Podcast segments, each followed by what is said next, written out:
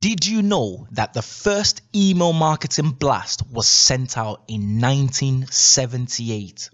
The email blast was actually sent out to 400 contacts as a promotion for the company's computers and it actually resulted in $13 million worth of sales, which makes email marketing one of the oldest digital marketing activities that you can do.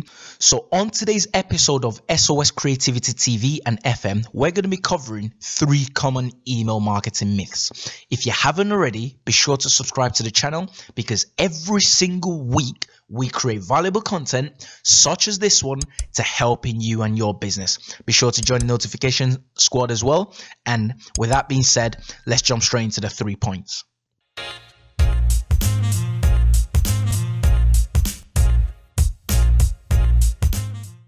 So, as I mentioned earlier, email marketing is one of the oldest digital marketing activities and strategies that you can be employing, which is still proven to generate a lot of results. So, surrounding that are three myths that we need to basically eradicate. And one of the first, one of the main one is the fact that a lot of people think if you use the word free in your email, it sends the email to spam.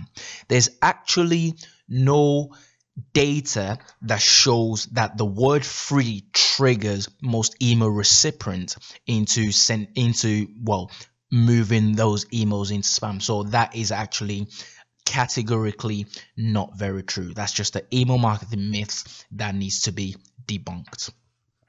Secondly in light of other digital marketing activities such as social media, for example, uh, there's a myth surrounding millennials saying they actually don't subscribe to email marketing. But there was a study conducted by Adobe which found that millennials actually check and use their emails more than any other age group. So if you're in the e-commerce space, for example, and your ideal audience, your ideal, the perfect customer for you is a millennial, if you're not already using email marketing as one of your main strategies, you need to be implementing that because studies show conducted by Adobe, they found that millennials actually check and use their email more than any other age group.